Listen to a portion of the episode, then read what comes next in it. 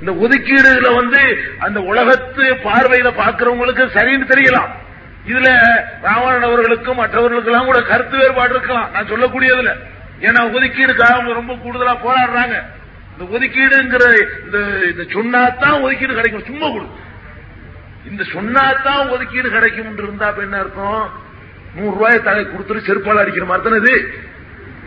நான் நூறு ரூபாய் செருப்படி வாங்கிக்க. இப்ப நூறு ரூபாய் பெருசா அந்த செருப்படி பெருசா. அப்ப நமக்கு என்ன வந்தாலும் நடந்துகிட்டு இருங்க. இன்னைக்கு வரைக்கும் மா- மாறுமா எப்ப மாறும்? இப்படி இருந்துகிட்டு இருந்தா எப்ப இது மாறும்? எப்ப மாறும்னா நீ யாருன்னு தெரியாம போனாதான் மாறும். லேபிள் நெத்தில எடுத்து நான் தலித்து நான் தலித்துன்னு சொல்லிட்டு இருக்கிற வரைக்கும் மாறாது. நம்ம என்ன செய்யறோம்? நான் தலித்து அதை குடுன்னு கேட்கிற வரைக்கும் எப்படி மாறும்? நான் செட்டியார் அதை குடுன்னு கேட்கிற வரைக்கும் எப்படி மாறும் நானே தான் சொல்றேனே. நான் யாருன்னு கேட்டா நான் தலித்து கிடையாது. நான் ஒரு உயர்ந்த மனிதன் ஆதமுடைய மகன். ஒரு தாய் தந்தைக்கு நீ நீ எந்த தாய் தந்தைக்கு மூலத்தில் பிறந்தியோ ஆதி தாய் தந்தைக்கு அதே வம்சாவளியில வந்தவனா அதுக்கு மேல ஒண்ணு சொல்ல முடியாது. போடான்னு சொல்லுங்க பார்ப்போம். கொஞ்சம் உலகத்துல கொஞ்சம் கஷ்டம் இருக்கும். கொஞ்சம் சலுகை கிடைக்காம இருக்கும். ஆனால் நீ யாருன்னு தெரியாது தெரியாம போயிருமே. எல்லாம் ஒன்னா கலந்து போயிருமாங்க.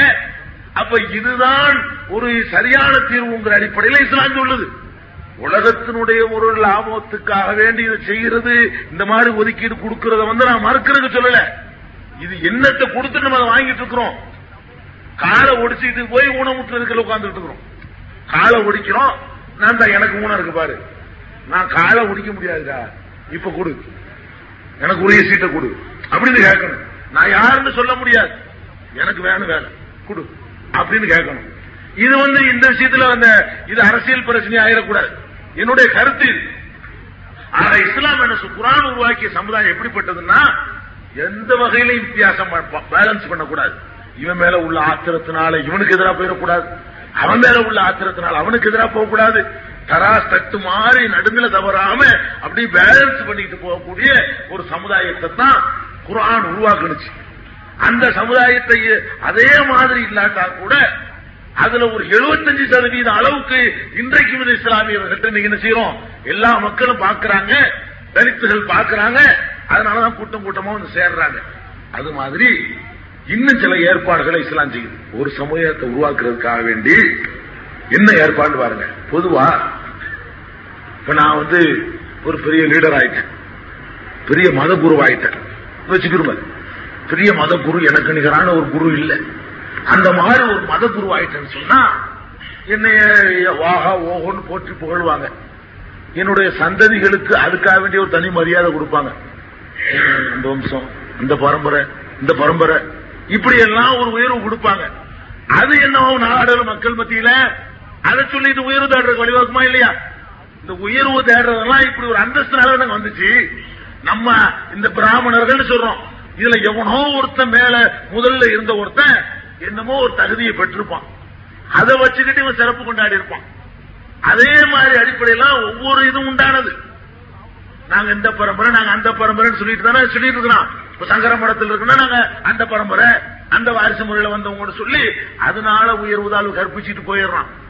இஸ்லாம் என்ன சொல்றது தெரியுமா? இது வரக்கூடாதுங்கிறதுக்காக வேண்டி இந்த பிறப்பு அடிப்படையில் எந்த உயர்வும் இல்லைங்கிற காரணத்துக்காக வேண்டி சில சில எச்சரிக்கைகளை சொல்லுது. ஆப்ரஹாம் ஒரு பெரிய நபி. முகமது நபி மாறி அவரும் அதுக்கு முந்தி வந்த ஒரு நபி. இப்ராஹிம் நம்ம முஸ்லிம்கள் சொல்லுவாங்க. கிறிஸ்தவர்கள் ஆபிரஹாம் சொல்லுவாங்க. இந்த ஆபிரகாம்ங்கிற ஒரு சீர்திருத்தவாதி இந்த லாயிலா இல்லல்லா ஒரு கடவுள் கொள்கைய மக்களுக்கு சொன்ன ஒரு சீர்திருத்தவாதி. அவர்களை எல்லாரும் மதிக்கிறோம். குரான் சொல்லுது இந்த ஆபிரஹாமுடைய தகப்பனார் ஆசர் ஆகார்னு சொல்லுவாங்க பைபிள்ல. இந்த ஆசர்ங்கிறவர் ஆபிரகாமுடைய தகப்பனார். ஆசர்ங்கிறவர் ஆபிரஹாமுடைய இந்த ஏகத்துவ கொள்கைக்கு எதிராக இருந்தார். ஒரு கடவுளை அவர் நம்பல. கல்லு மண்ணு கழுத குதிரை எல்லாம் கடவுள் நினைச்சுக்கிட்டு இருந்தார். கடைசி வரைக்கும் அப்படியே இறந்து போனார். அதை பற்றி குரான் சொல்லி காட்டுது. இந்த ஆபிரஹாமுக்கு தந்தையா இருந்த காரணத்தினால அவருக்கு எந்த சிறப்பு நான் கொடுக்க மாட்டேன். எல்லா மனிதரும் சமம். எல்லா மனிதனும் ஒரு கடவுளுக்கு அடிமைங்கிறத அவர் ஒப்புக்கொள்ளாத காரணத்தினால அவருக்கு நரகம்தான். இஸ்லாம் எப்படி சொல்லுது பாருங்க எப்படிப்பட்ட ஒரு ஆளை முன்னாடி நிறுத்தி ஆபிரகாம்ங்கிறது மிகப்பெரிய தீர்க்கதரிசி. ஆபிரகாமுக்காக நாங்க ஒரு தொழுகையிலையும் கூட பிரார்த்தனை பண்ணுவோம். தொழுகையிலாம் ஒரு பேர் வரும். அப்படிப்பட்ட இந்த ஆபிரகாம்ங்கிற தீர்க்கதரிசியை பற்றி குரான் சொல்லும் பொழுது அவர் ஒரு நல்ல மனிதராக இருந்தாரு அவருடைய தகப்பனாரு இந்த சித்தாந்தத்துக்கு எதிரியா இருந்தாரு மனுஷன் பூரா சமண்டவர் ஒத்துக்கிறல. அவர் ஒரு பாதிரியார் குடும்பம். அவர் ஒரு இந்த மதக்குருவுடைய வம்சாவளியில் உள்ளவர். அதனால இந்த ஆசர் தன்னை சிறந்தவர நினைச்சுக்கிட்டாரு. ஆபிரகாம் அதையே எதிர்த்தார். இந்த புரோகிதத்தின் அடிப்படையில் உனக்கு தனிச்சிறப்பு கிடையாது எதிர்த்தார். போராட்டம் நடந்து கடைசியில் என்னாச்சு? ஆபிரகாமுடைய தகப்பனை பற்றி குரான் சொல்லுது. அவன் நரகவாசி. அவன் நரகத்துக்கு தான் போவான். ஏன்? இது ஏத்துக்கல கள்ள கடவுள்னா கழுதை கடவுள்னா பிறப்புலேயே உயர்ந்தாலும் இருக்குன்னாலே அந்த ஆளுக்கு எந்த இதுவும் கிடையாது. இந்த ஆபரகம் கூட கடவுளிடத்தில் அவருக்காக பரிந்து பேச முடியாது. என்கிட்ட வந்து பரிந்து பேச முடியாது. பேசக்கூடாது. அப்படின்னு சொல்லி திருமலை குரான் தெளிவான ஒரு கட்டளை போடுது. அதே மாதிரி நபிகள் நாயகம். முஸ்லீம்கள்லாம் ரொம்ப உயர்வா மதிக்கிறாங்க. அவங்க பேரை கேட்டவன அவங்களுக்காக நாங்கெல்லாம் ஒரு செல்லல்லா குலைவு செல்லும் செல்லல்லா அலை கூட நீங்க ஒரு வழிபாடுன்னு நினைச்சிடக்கூடாது அவருக்கு அல்ல அருள் புரியட்டும் அவரை எப்போ மனுஷனாக நிப்பாட்டுவோம்? செல்லல்லா செல்லம்னா அல்லாஹ் அல்ல அவருக்கு அருள் புரியட்டும் அவருக்காக நாங்க தான் கடவுள்கிட்ட பிரார்த்தனை பண்ணுவோம். அவர் போய் கடவுள் ஆக்கிடக்கூடாதுங்கிறதுக்காக வேண்டி. இப்ப நபிகள் நாயகம் சொன்ன உடனே சல்லல்லாஹு செல்லம் அல்லாஹ் அவருக்கு அருள் புரிவானாக அப்படின்னு சொல்லுவோம். இந்த நபிகள் நாயகத்தினுடைய தகப்பனார் அப்துல்லா.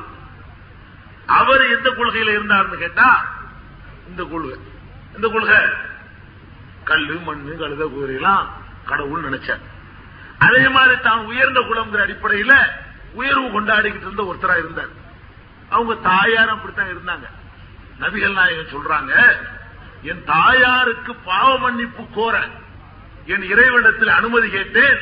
என் இறைவன் அனுமதி மறுத்து விட்டான் தாயாருக்காக வேண்டி பாவ மன்னிப்பு கோர்றதுக்கு பர்மிஷன் கேட்கிறார். நபிகள் நாயகம் என் தாயார மன்னிச்சிரு. முடியாது. அவங்க அந்த கொள்கையை ஏத்துக்கல உனக்கு தாயா இருக்கலாம். உன்னை பெற்றெடுத்திருக்கலாம். ஆனாலும் கூட அவங்க மனிதர்களை எல்லாம் சமாண்டு ஒத்துக்கிறாத காரணத்தினால ஒரு கடவுள் தான்ங்கிறத ஒத்துக்கிறாத காரணத்தினால அவர்களுக்காக என்கிட்ட மன்னிப்பு கூட கேட்கக்கூடாது. மன்னிக்க மாட்டேங்கிற விஷயம் வேற. நீ மன்னிப்பு கேட்கவும் கூடாது. கொள்கை இப்படி அப்படி. பிறப்பு சிறப்புனா இஸ்லாத்த ஒண்ணும் கிடையாது. பாரம்பரியம் அவனுக்கு பிறந்தா சிறந்தவன் இவனுக்கு பிறந்தா சிறந்தவன் அந்த குளத்துல பிறந்தா சிறந்தவன் அந்த பேச்சே கிடையாது. யாருக்கு பிறந்தாலும் சரிதான். எந்த வம்சமா இருந்தாலும் சரிதான். அவன் ஒழுங்கா நடந்தா தான் அவனுக்கு இஸ்லாத்துல மதிப்பு. அவன் நடத்த சரியில்லைன்னா அவனுக்கு மதிப்பு இல்ல. மகள் பாத்திமாவை கூப்பிடுறாங்க. நபிகள் நாயகத்துடைய மகள் பாத்திமா. அவங்கள கூப்பிடுறாங்க. கூப்பிட்டு சொல்றாங்க அருமை மகள் பாத்திமாவே என்னுடைய செல்வத்தில் எதையாவது கேள். விரும்பியதை கேள். உனக்கு நான் தருகிறேன். இறைவனிடத்தில் உனக்காக நான் எதுவும் செய்ய முடியாது. நீயா ஒழுங்கா நடந்துக்கணும். நான் நபி மகையனை முதல்ல விடுங்கன்னு கேட்க முடியாது. நீ கடவுளுடைய கட்டளை கட்டுப்பட்டு ஒழுங்கா தொழுது வணங்கி மக்களுக்கு உதவி செய்து எல்லாரையும் சமத்துவமா நடத்திக்கிட்டு இருந்தா உனக்கு நான் கடவுள் மோட்சம் தருவார் சொர்க்கத்தை தருவார். நீ நபியுடைய மகள் தானேங்கிற ஒரு அந்தஸ்தை கொண்டுகிட்டு வந்தேன்னு சொன்னா அது நடக்காது.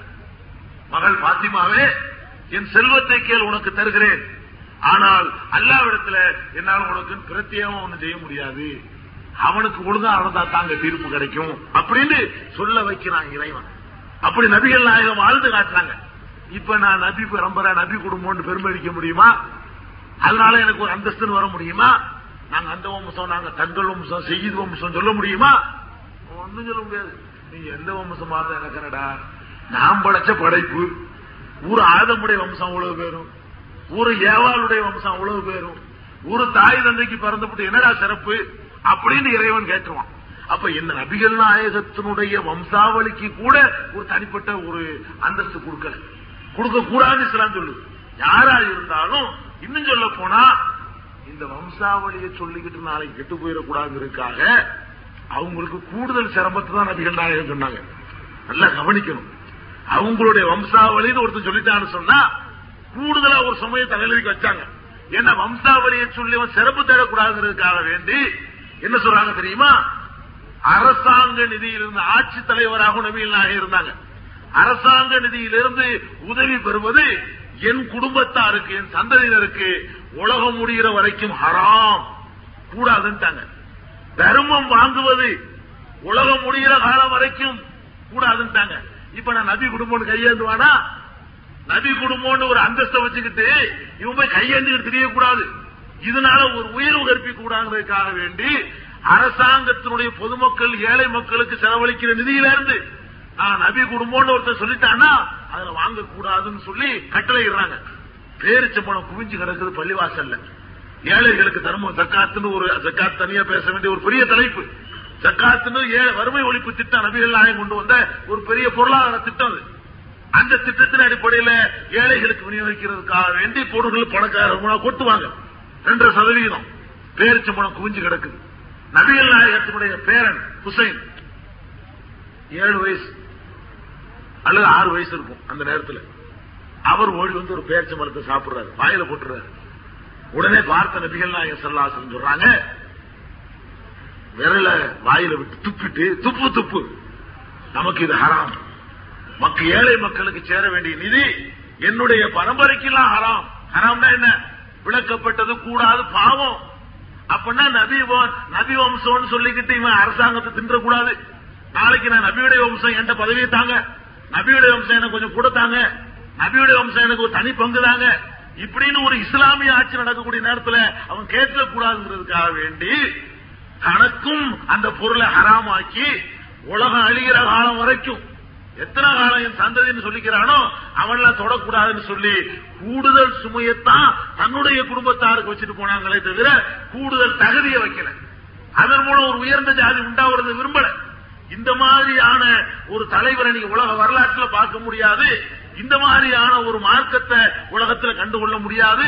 இந்த மாதிரியான ஒரு வேதத்தை நீங்க உலகத்துல எங்கேயும் புரட்டி பார்க்கவே முடியாது.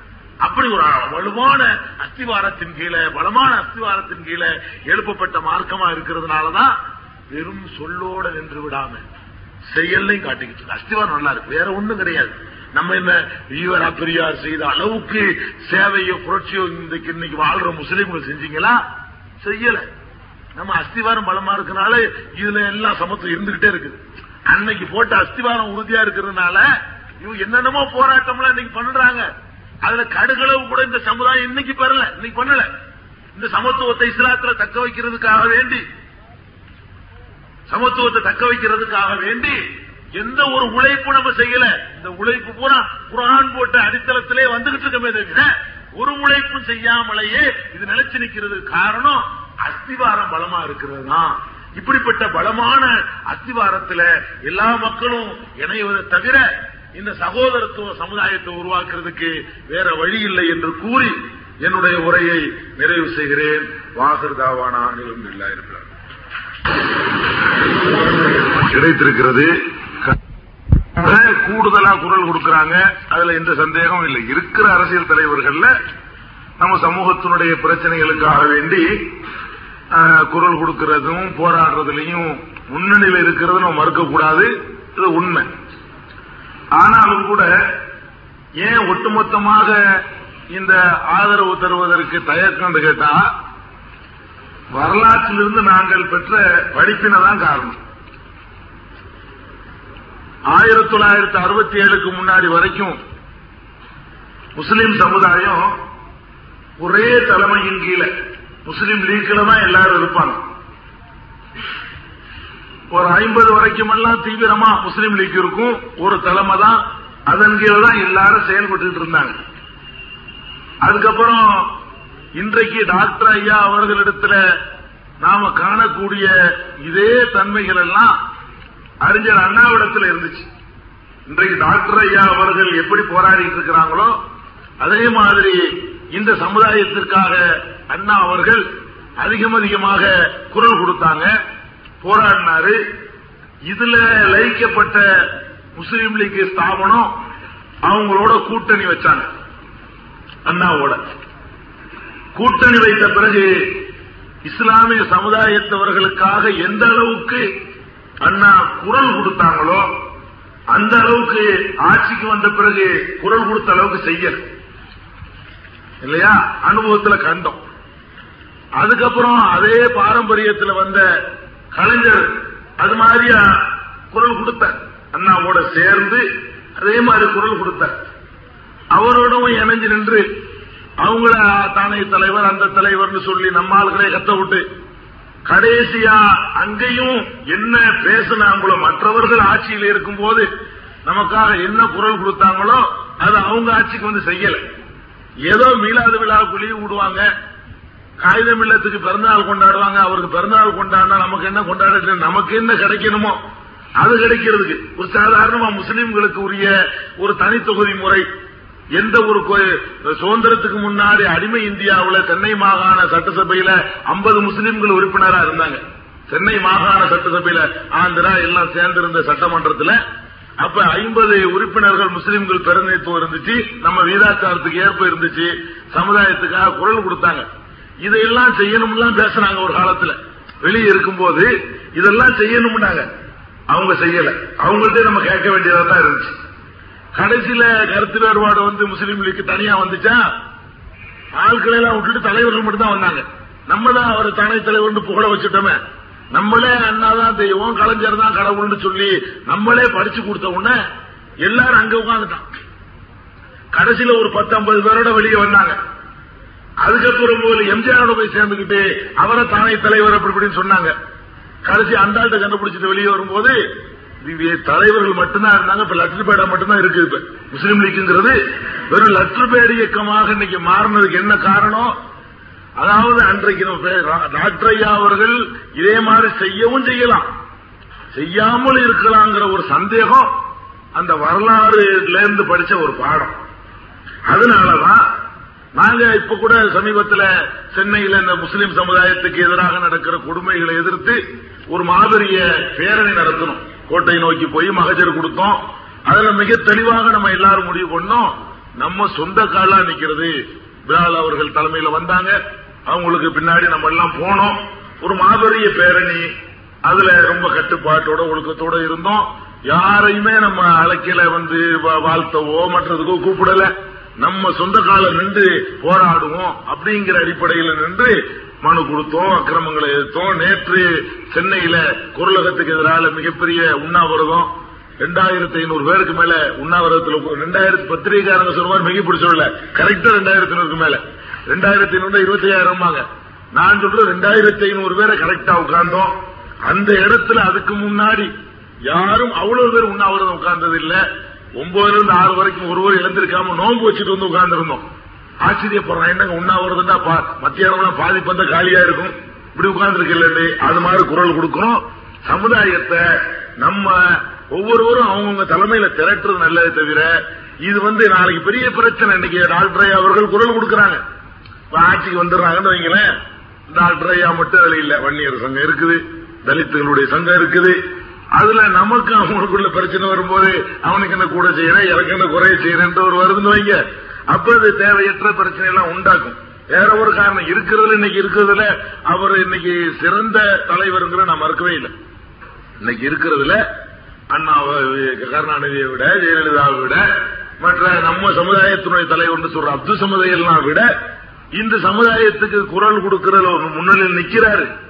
ஆனா ஒவ்வொரு காலத்தினுடைய சரித்திரத்துல நம்ம பாடம் பெற்ற காரணத்தினால நாம தனித்து நின்றே போராடுவோம். எல்லாத்துக்கும் நம்ம என்ன செய்வோம்? தனிச்சே குரல் கொடுப்போம். நம்ம தனிச்சு குரல் கொடுக்கறதுக்கு ஒன்று சேர்ந்துட்டா எந்த கவலையும் கிடையாது. கவர்மெண்டே அச்சுறுத்துற அளவுக்கு நமக்கு செய்ய முடியும். நம்ம அந்த அளவுக்கு இன்னைக்கு இருக்கிறோம். அரசாங்க கணக்குல வேண்டாம் பதினஞ்சு சதவீதம் சொல்லிட்டு இருப்பான். நாம இன்னைக்கு முப்பது சதவீதம் இருக்கிறோம். மக்கள் தலித்துகள்லாம் நிறைய வந்து கூட்டம் கூட்டமா சேர்ந்துகிட்டு இருக்காங்க அவன் பதினஞ்சுலே சொல்லிக்கிட்டு இருக்க நம்ம அறுபது வர்ற வரைக்கும் அவன் பதினஞ்சுலே சொல்லிட்டு இருக்கட்டும். இல்லைங்களா அப்ப நம்ம கடைசியா என்ன நம்ம கையெல்லாம் எல்லாம் வரப்போகுது. இதான் காரணம். வேற ஒண்ணும் இல்ல. அடுத்தது எல்லா கேள்விக்கும் பதில் சொல்லணும் நீங்க ஆசைப்படாதீங்க. சொல்ற கேள்விக்கு நாலு சொன்னாலும் நான் எல்லா விவரமாக சொல்லணும். அதான் காரணம். இஸ்லாத்தில் பிரிவுகள் சாதிகள் உதாரணம் பட்டாணியர் ராவுத்தர் என்பது ஒன்று இருக்கிறது. இவரிடம் திருமண உறவுகள் ஏற்படுத்திக் கொள்ளாததற்கு காரணம் என்ன? அறியாமைதான் காரணம் என்றால் படிப்பறிவற்றவர்களா அல்லது திருக்குரான் பற்றி அறியாதவர்களா? சகோதரத்துவம் பற்றி அஹ், குறிப்பிடும் போது தொழுகையில் ஒன்றுபடுத்தப்படும் போது உணர்வுபூர்வமாக சகோதரத்தை அஹ், அறிந்து கொள்ள முடியும் என்று கூறினீர்கள். அப்படியானால் இஸ்லாத்தில் உள்ள பிரிவுகள் திருமண உறவுகளை ஏற்றுக்கொள்ளாதவர்கள் தொழுகை கடமை செய்யாத இஸ்லாமியர்களா? எம். கே. சுந்தரம் என்ற சகோதரர் வந்து இந்த கேள்வியை கேட்டிருக்காரு. அதாவது சுருக்கு இந்த கேள்வியுடைய சாராம்சம் என்னன்னா முஸ்லீம்களுக்குள்ளயும் பிரிவுகள் இருக்கு. ராவுத்தரு பட்டாணி மறைக்காயரு லெப்ப. இப்படி எல்லாம் என்ன இருக்கு? பிரிவுகள் இருக்கேன்னு கேட்கிறார். நல்லா விளைவிக்கிறனும் இந்த பிரிவுகள் இஸ்லாம் கொடுத்த பிரிவு இல்ல. இஸ்லாமியர்கள்ட்டையும் இந்த பிரிவு சாதி அடிப்படையில் இல்ல. மறைக்காயர்னு சொன்னா மறக்கலாயர் தான் மறைக்காயர் ஆச்சு அந்த காலத்துல வணிவம் ஆணிவம் செய்வதற்காக வேண்டி மரக்களத்துல வந்து இந்த பகுதியில கடலோரத்துல குடியேறி மரக்களத்துல சரக்கு கொண்டு வந்து வியாபாரம் பண்ணிட்டு இருந்தாங்க அந்த காலத்துல மரக்களத்துல தான் சரக்கு எல்லாம் வரணும். தரை வழி மார்க்கம் ஆகாய மார்க்கம் எல்லாம் கிடையாது இன்னொரு நாட்டுக்கு போறதுக்கு. அப்ப மரக்களத்துல கொண்டு வந்து வியாபாரம் பண்றவர்கள்லாம் மரக்கலாயர்கள் அந்த தொழில் செய்யறவங்க அழைக்கப்பட்டாங்க. மரக்கலாயர் மரக்கலாயருங்கிறது மரக்காயர் ஆயிடுச்சு. ராவுத்தர்னா வந்து குதிரை வாணிபம் செய்பவர் குதிரையை பழக்கி விற்கிறவர் அர்த்தம். மாவுத்தண்டா யானையை பழக்கிறவன் ராவுத்தன்னா குதிரையை பழக்கிறவன். இந்த குதிரை வியாபாரம் அரபு நாட்டு குதிரைக்கு ரொம்ப ஃபேமஸ் உலகத்துல எல்லாம் அரபு நாட்டில் உள்ள குதிரை எல்லாம் ஒன்னாந்து இங்க ஒன்னாந்து வித்துட்டு போவாங்க. நம்ம நாட்டில் உள்ள ராணுவம் அந்த படைகளும் தேவைப்படும். தனிநபர்கள் பணக்காரனுக்கெல்லாம் ஒரு பெருமைக்காண்டி வாங்குவான். இந்த மாதிரி குதிரை வியாபாரம் செய்ய வந்தவன் அவன் ராவுத்தர்னு அவன் சொல்லப்பட்டான். இந்த ராவுத்தர் மறைக்காயரு அதே மாதிரி தக்குனி லெப்ப பட்டாணி இதெல்லாம் இருக்குல்ல? பட்டாணின்னா பட்டா பட்டாண்டு ஒரு ஊர் இருக்குது. அந்த பட்டான்கிற ஊர்ல ஒரு கலவரம் ஏற்பட்ட போது அந்த மாவட்டத்தில் முஸ்லீம்கள் ரொம்ப பாதிக்கப்பட்ட பொழுது அந்த ஊர்ல இருந்து கிளம்பி வலசையாக தமிழகத்துக்கு வந்து நுழைஞ்சாங்க. பட்டான்ல இருந்து வந்தவங்கன்னு அர்த்தம். பட்டான்னா ஒரு ஜாதி கிடையாது. அதுல பல ஜாதி இருந்திருக்கும். அதுல பல ஆட்கள் இருந்திருப்பாங்க. பட்டான்கிற ஊர்ல இருந்து அக்கிரமம் பொறுக்க முடியாம நினைஞ்சாங்க புறப்பட்டு வந்து சேர்ந்தவங்க தான் பட்டாணியர்கள். இன்னைக்கு பட்டான்கிற ஊர் இருக்குது ஊபி மாநிலத்தில். அங்கிருந்து ஒரு கிளம்பி வந்த ஒரு கூட்டம் தான் இது. இந்த பட்டாணியர்கள்ங்கிறது. அது மாதிரி இந்த லெப்பே லெப்பேங்கிறலாம் என்னது? லெப்பேங்கிற வார்த்தை இருக்கா இல்லையா? அரபில வந்து அரபு மொழி சொல்லுது. அரபு நாட்டில இருந்து வந்த ஒரு ஒரு கூட்டம் இருக்குன்னா அது லெப்பைக்கு தான் லெப்ப தான் அந்த கூட்டம். பாக்கி எல்லாம் அந்த நாட்டுடைய மக்கள் தான். அரபு நாட்டுல இருந்து வந்தவங்க நம்ம ஒருத்தர் ஒருத்தர் பேசும்போது என்ன செய்வோம்? அர உருதுக்காரன் பேசுவான். ஜி ஜிமா வாங்க ஜி என்ன ஜி? சோமா இருக்கிறீங்களா? அப்துல் காதர் என்னங்க ஜி அப்படிமா இந்த ஜிங்கிற மாதிரி வார்த்தை தான் லெப்பைங்கிறது லெப்பைங்கிறது இவன் அரபு நாட்டுல வந்தானா அதை விட முடியல. எதுக்கு என்ன இப்ராஹிம்? லெப்பைக்குமா இவன் இப்படி சொல்ல சொன்னா அவனை பிடிச்சி நினைச்சிட்டாங்க லெப்பேண்டு ஒரு ஜாதி ஆகி விட்டானுவோ. இது வந்து இப்படி உண்டானது. ஆனாலும் கூட இப்படி எல்லாம் சொல்றது கூட இஸ்லாத்துல அனுமதி இல்லை. ஆனாலும் இப்படி சொல்வதனால் தீண்டாம வரல. இப்படி சொல்றதுனால லெப்ப அவர் மறைக்காரு பக்கத்தில் நிப்பாரு மறைக்காருக்கு பின்னாடி ராவுத்தர் நிப்பாரு ராவுத்தருக்கு பின்னாடி பட்டாணி நிப்பாரு. இதுல என்ன வரல? தீண்டாம வரவே இல்லை. இந்த மாதிரி பெயர்களும் கூட இது ஒரு ஜாதி மாதிரி சூழ்ச்சி பண்ணி கவர்மெண்ட் செஞ்ச வேலை இது. நம்மள பல ஜாதியா பிரிச்சு நம்மளையும் உண்டாக்கி வச்சிருக்கான் ரெக்கார்ட்ல அதுல பட்டாணி ஜாதி ராவுத்தர் ஜாதி எழுதி வச்சிருக்கிறான். ஏன்னாட்டா இஸ்லாத்துக்கு மக்கள் போயிடக்கூடாதுக்காக வேண்டி. அதையும் நம்ம மீது திணிச்சான். கே- இன்னைக்கு சலுகை தர்றதுக்காக வேண்டி லெப்பேண்ட் எழுத சொல்றோம் நம்மளும் வந்து அதுக்காக வேண்டி என்ன செய்யறோம்? முஸ்லீம் லெப்பேண்ட் போட்டுக்கிட்டு அவனை ஏமாத்திட்டு தீரோம் உண்டா இல்லையா? இதெல்லாம் வந்து அவன் நம்மள சொல்ல வச்சு இந்த ஜாதி இருக்கிற மாதிரி காட்டுறதுக்கு செஞ்ச சூழ்ச்சி. ஆனாலும் நம்மகிட்ட அது பழிக்கல. நம்ம அந்த தீண்டாமை எல்லாம் காட்டிக்கிறது இல்ல. ஆனா திருமணம் நடத்திக்கிறது இல்லையான்னு கேக்குறாங்க. அது தவறுங்க. திருமணம் நடக்கத்தான் செய்யுது. ராவுத்தர் மறைக்காரெல்லாம் என்ன செய்யுது? அதெல்லாம் திருமண உறவுலாம் இல்லைங்கிறது இல்ல. ஒன்னே ஒண்ணுல திருமணம் இருக்காது. என்னன்னா இந்த பட்டாணி தக்கினிங்கிறவங்களோட மற்ற இவங்க வந்து திருமணம் பண்ண மாட்டாங்க. காரணம் அதுக்கு இருக்குது. இல்லற வாழ்க்கையில பிரச்சனை ஏற்படும். மொழி தெரியாது. அவங்க தவனுக்கு இப்ப ராவுத்தர் மறைக்காருங்கிறவனுக்கெல்லாம் உருது தெரியாது. அவனுக்கு எனக்கெல்லாம் உருது தெரியவே தெரியாது. இந்த டக்குனி ப- பட்டாணிங்கிறவனுக்கு உருதுலாம் பேசிக்கிறவன் எல்லாம். இவன் இந்த பொம்பளை அவனுக்கு போய் கல்யாணம் பண்ணி வச்சா இவன் கேட்கிற அவளுக்கு விளங்காது அவன் கேட்கிற இவனுக்கு விளங்காது. இது தீண்டத்தகாத அடிப்படையில இல்ல. கல்யாணம் பண்ற ஒரு லாங்குவேஜ் நான் போய் அமெரிக்க பொம்பளை கட்டிட்டு வந்தேன்னா அந்த லாங்குவேஜ் தெரிகிற வரைக்கும் வாழ்க்கையில ஒரு சுகம் இருக்காதுல்ல. அதாவது வெறும் சு- உடல் சேர்க்க மட்டும் இல்ல வாழ்க்கை. இவன் அவளை கொஞ்சுவான். என்ன சொல்ற அவளுக்கு விளங்காது. அவ இவனை கொஞ்சுவான் ஏ, புரியுமா? இந்த மாதிரியான சில பிரச்சனைகள். அது தீண்டாம காரணம் இல்ல. இந்த இடத்துல தான் மொழி ஒன்னா இருக்கணும். அப்பதான் அது குடும்ப வாழ்க்கை ஒன்னா இருக்கும். அதையெல்லாம் தாண்டி தியாகம் பண்ணி ஒருத்தன் பண்ணிக்கிட்டா ஒன்னும் தப்பு கிடையாது. ஒன்னு ரெண்டு அரிதான் நடக்கும் செய்யும். நடக்காம இல்ல. இந்த மொழி பிராமணம் தான் குடும்பத்துல பேசுறது விளங்காது. என்னமோ இவங்க உட்கார்ந்து நான் போய் ஒரு உருத்து பொம்பளை கல்யாணம் பண்றவங்க வைங்க. மாமியா வீட்டுக்கு போயிருப்பேன். அவங்களுக்குள்ள என்னமோ பேசுவாங்க எனக்கு தெரியாது. என்னை தான் குறை சொல்றாங்க போல இருக்கு நான் நினைச்சுக்கிடுவேன். மாமியா வீட்டுல உட்கார்ந்து இருக்கும்போது அவங்களுக்குள்ள என்னத்தையே பேசுவாங்க. நம்மள தான் என்னமோ காரியம் பண்ண சொல்றாங்க போல இருக்கு. நினைப்பனா இல்லையா? இந்த மாதிரியான காரணத்துக்கு தான் அதை தவிர்க்கிறாங்களே தவிர தீண்டாம காரணம்னு சொன்னா இந்த ஏன் தெருக்குள்ள நீ வராது ஓன் தெருக்குள்ள நான் வரக்கூடாது. நீ வந்து என் பள்ளியாசலுக்கு வரக்கூடாது உன் பள்ளியாசலுக்கு நான் வரக்கூடாது அப்படின்னு சொல்லுவாங்க. ஒரே சகன்ல ஒரே ஒரு தட்டுல இந்த பக்கம் ஒரு ஆள் அந்த பக்கம் ஒரு ஆள் உட்காந்து சாப்பிடுறாங்க. இங்கிட்ட ராவுத்தர் உட்கார்றாரு இங்கிட்ட மலைக்காரு இங்கிட்ட லெப்ப இங்கிட்ட தக்கனின்னு உட்காந்து சாப்பிட்டு இருக்காங்க. ஒரு பிளேட்ல என்ன சாப்பிடுறாங்க? ரொட்டி சாப்பிடல. ரொட்டி தாவா தனித்தனியா ஒதுக்கிடலாம். சோத்துல ரசத்தை ஊத்தி கலந்தே ஒன்னா சாப்பிடுறாங்க.